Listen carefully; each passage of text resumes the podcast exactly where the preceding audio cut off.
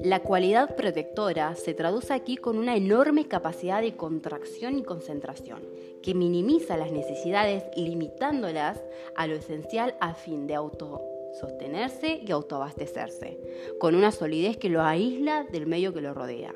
Si quisiéramos imaginar el capullo de energía que envuelve la energía de un niño que nace con la luna en Capricornio, podríamos verlo como un pequeño habitáculo de piedra muy antigua, sufrida y gris, con una ventanita minúscula. Adentro de ella un jergón, un pedazo de pan duro y un poquito de agua, en un ambiente frío y seco, y por supuesto aislado de todo tipo de calor humano.